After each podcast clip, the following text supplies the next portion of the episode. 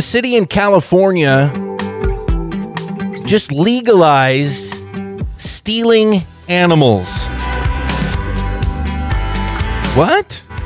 You're saying, well, you know, theft is illegal, right? Well, maybe not in Berkeley, California. And, you know, when you say Berkeley, everybody knows that crazy stuff goes on down there. But in the farming world, this one, this particular issue sets a dangerous precedent. This is something that's already been, yes, people are out stealing animals from farms. This is a real thing. Welcome back. The Farming Show continues here on KGMI News Talk 790 as well as the Save Family Farming podcast on SoundCloud. I'm Dillon Honcoop, our sponsor. Pape Kenworth Northwest, brand new location on Iowa Street in Bellingham. Make sure to thank those folks for supporting this program and an ability here on the air to talk about real issues that impact farming. And yeah, this is a real, it sounds like it's mean. It sounds like the onion or something. Joining me right now with Protect the Harvest, Dave Duquette. And Dave, explain what's going on in Berkeley, how they're legalizing the theft of animals and why this is even an issue.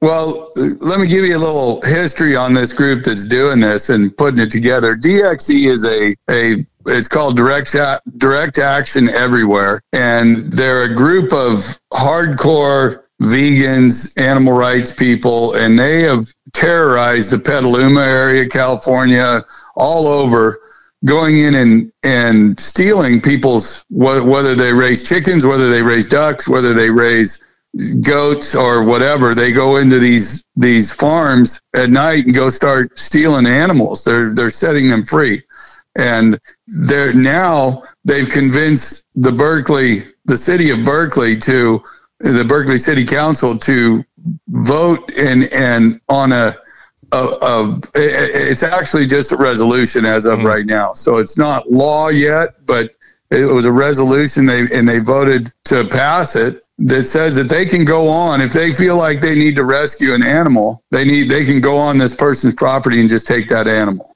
and that's but, so, but they, but they're saying that they're not stealing the animal they're releasing the animal. what are they actually right. doing doing with these animals? Who knows?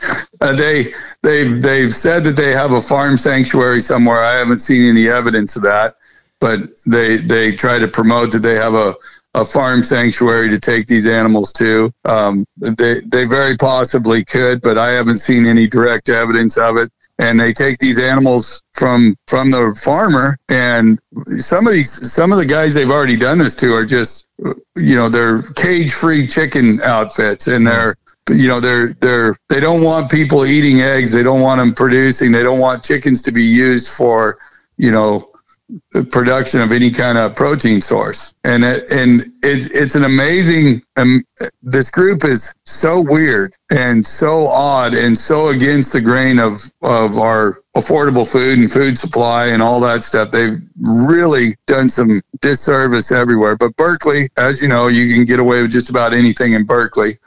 And and uh, you know they they go into walmart or costco and do a big protest in front of the meat aisle or go put stickers all over all the meat saying it was murder or it used to be they have a name for a cow that they and they have a picture of a cow's face and they name it and they put it all over all the meat and they do they disrupt people and it's just it, it, it's a horrible situation and, and those folks down there in that area they just let it go on and we need to stop that kind of stuff and make it illegal. And and contrary to this situation, there's places in Texas and other places that are actually passing bills at the total opposite end of the coin where they're going to make it a felony if you go on and steal somebody's animal. So, which if people see a, a, you know a piece of legislation like that at whatever level, local, state, federal, whatever it might be, they might say, "Well, why would you? I mean, isn't theft already illegal?"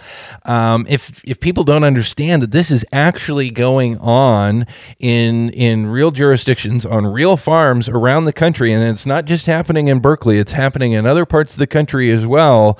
Then right. they start to understand understand why this stuff is coming up, why farmers are are supporting these kinds of laws to protect their animals, uh, their farms, their community. Again, with us right now, Dave Duquette with Protect the Harvest, protecttheharvest.com. Just uh, reading a few of the details th- that are shared on Protect the Harvest on Facebook, and I encourage you follow. I encourage you to follow them on Facebook. Uh, this was from the Peace and Justice Commission in the city of Berkeley. The title of the resolution was "Support for Nonviolent Activists and Protections of Animals in Commercial Operations." So they they say by stealing these animals, they're protecting them. You say you haven't even seen evidence that they actually are taking them to any sort of farm sanctuary or anything. So it's uh, you know what are they releasing them back into the wild? Well, we know how uh, well a domesticated animal is going to do in the wild. It's going to make it maybe a day or two. Uh, talk about a cruel thing to do to animals. Um, they're hurting animals by doing this. They're hurting farming by doing this. They're hurting safe and and equitable uh, food access, et cetera, et cetera. This is just ugly stuff. Talk about what else we're seeing around the country, not just in, in Berkeley, Dave. People are, you, you mentioned the, the labeling and the naming of animals. They're doing, I understand, like animal funerals in grocery stores. And this yeah. animal theft thing is happening even, I've heard about it happening in the Midwest as well. Right.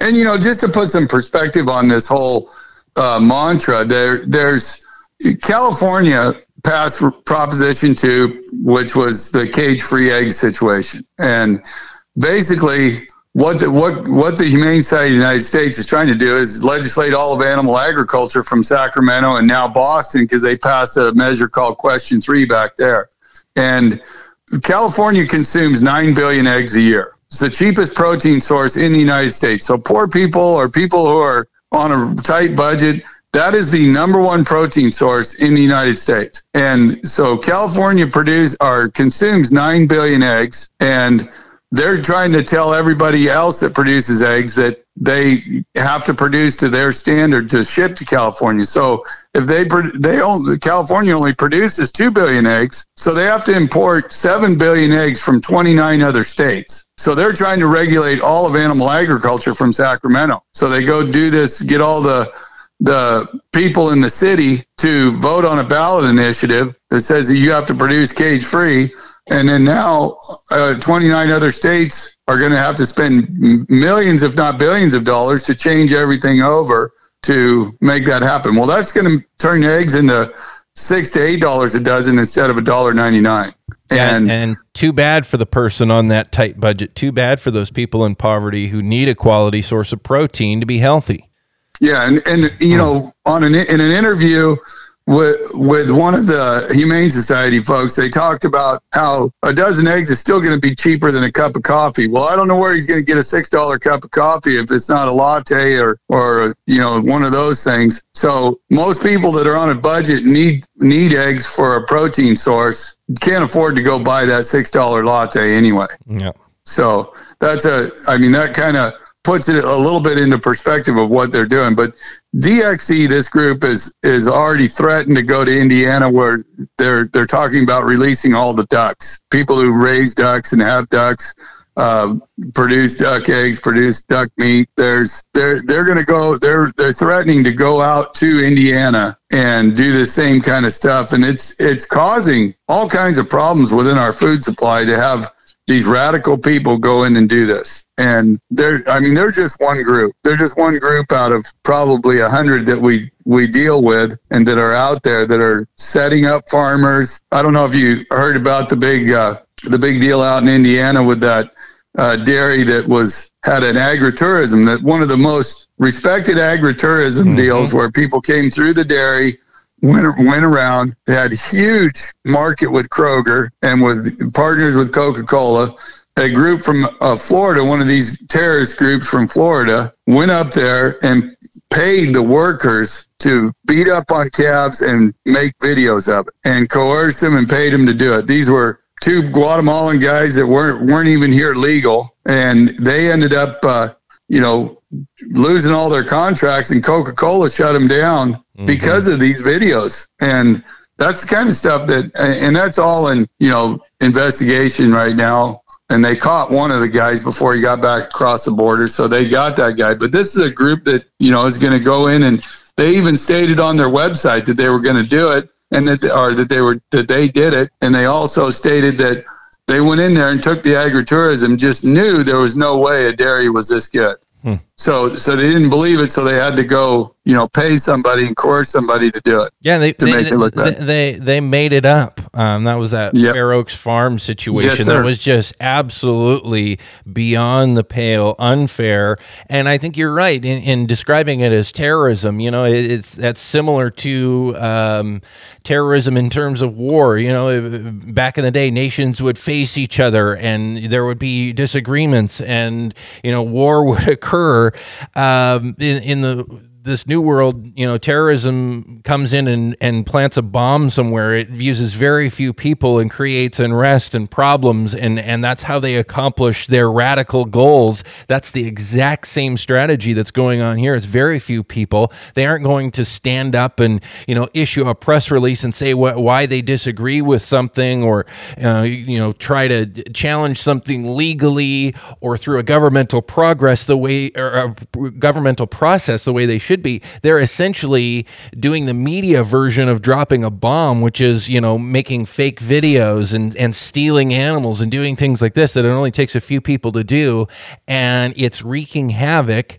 That's the game that they play. How do you counter this kind of stuff, though? And again, we're talking with Dave Duquette with Protect the Harvest right now on the Farming Show. Well, you know, the interesting part, one one interesting note on this is that prior to 2011, the animal rights world, the animal rights organizations were the number one domestic terrorist threat on the FBI's list. And they, because of a couple of things that went on, they kind of backed off for a while and they were quiet. They, the, the, the FBI, uh, dismantled ALF, the Animal Liberation Front, and, mm-hmm. and labeled them as the number one domestic terrorist threat in the country. And once that happened, they kind of backed off, and now it's morphed into these these so-called wannabe do-gooders that are out there doing exactly what DXE is doing. They're trying to go promote the fact that this is animal abuse and all of that. And it, the, the interesting part about like the egg laying hens, when you anybody who has chickens, which I have a a Taj Mahal chicken coop on my place, and I've got 30 chickens in it and it, they've got plenty of room to move around. But they, when, when I went out and made an actual video of it because I wanted people to see at night when they roost, there's 25 boxes in there, and you walk in egg laying boxes, and they get up in those at night and roost. Well, I go in there, and 30 chickens were in three boxes piled on top of each other. They were three and four deep because that's the way they like to be. That's the way they're comfortable. And one thing the general public doesn't understand is chickens don't produce eggs unless they're comfortable and happy. They won't lay an egg. If they're mm-hmm. stressed or whatever, they're not going to lay an egg. Well, we had egg production down to a science, and chickens love it. Or the E. coli and all the different things, salmonella, all that stuff that goes along with cage-free eggs, and and bird flu from you know we killed how many how many chickens we killed last year? I, I think the year before we killed 25 million because the geese flew over that had bird flu with them, and mm-hmm. they ended up having to kill all those chickens. Well, that was in the that was in Midwest or Michigan, I think, or Michigan or Minnesota, and those kind of things we we have it down to a science to feed an ever growing population and these animals are treated great because if they if they're not they're not going to be produ- produce and that's and, that's that's the same thing that we talk about here in the dairy community in Washington State, which I'm very connected with.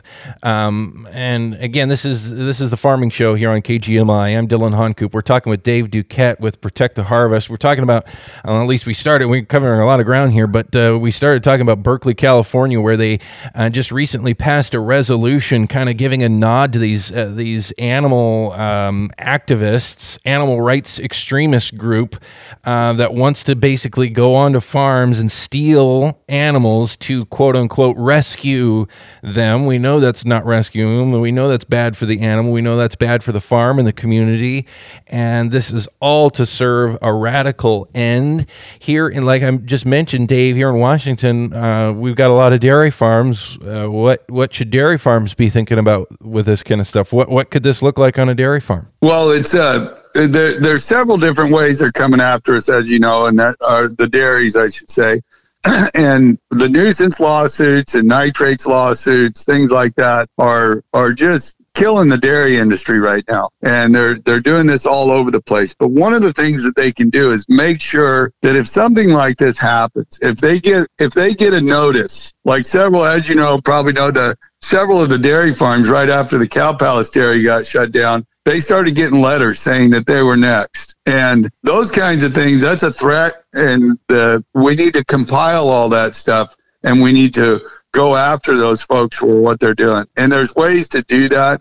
And there's people that know those situations. And one of my biggest things is that you know, I had a dairy farmer in Georgia coming up with a big problem here not too long ago, and uh, probably about three weeks ago. And he asked me what he could do, and I said, "Well, you need to hire this attorney, and you need to uh, fight back. Don't don't sit back." And so he's got the wherewithal. This guy's a veterinarian and owns a big dairy in Georgia, and he decided he goes, Well, do you think I should countersue these people? And I said, By all means, if you can afford to do it, mm. do it countersue them right away. So that's and, what we're left doing is we have to have to start playing this game. Right, right, and and pretty soon it'll go away. I mean, once they, I I think I think it, the more loot losses they get, like Smith Valley Dairy in Nevada, and they, they get things handed to them that way in, in the court of law, they're going to either they're to change their game plan because this is way too lucrative for them and that's what it's all about. It's all about money. These organizations come in and and uh, start a, a, local organization. You know, in the Smith Valley case, it was Save Our Smith Valley. They went in and started that.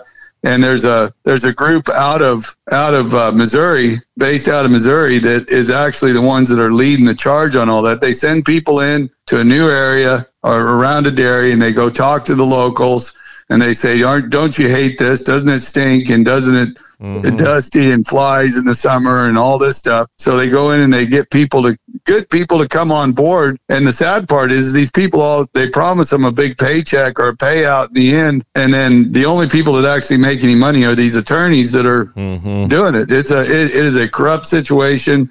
It's not what they say it is. And it's not, you know, the dairies, dairies especially have done such a great job at, at taking care of their own business. It's you know it's it's sad that they have to put up with this, not just produce for us. Well, and this is why, and you talk about the money and who's actually making money on this. That's why we call it the litigation industry. Uh, this is a business for them. This is how these folks make money. Um, and a lot of cases, actually, the the activist types, the you know, you know young college kids or whoever's all head up about this and willing to go do things like break the law and steal animals and stuff. They're really just a pawn in this game for these lawyers to make money as well. We're out of time, but again, we've been talking with Dave uh, Duquette with Protect the Harvest, protecttheharvest.com. Dave, thanks for your time this morning. We sure appreciate it. You bet. Take care.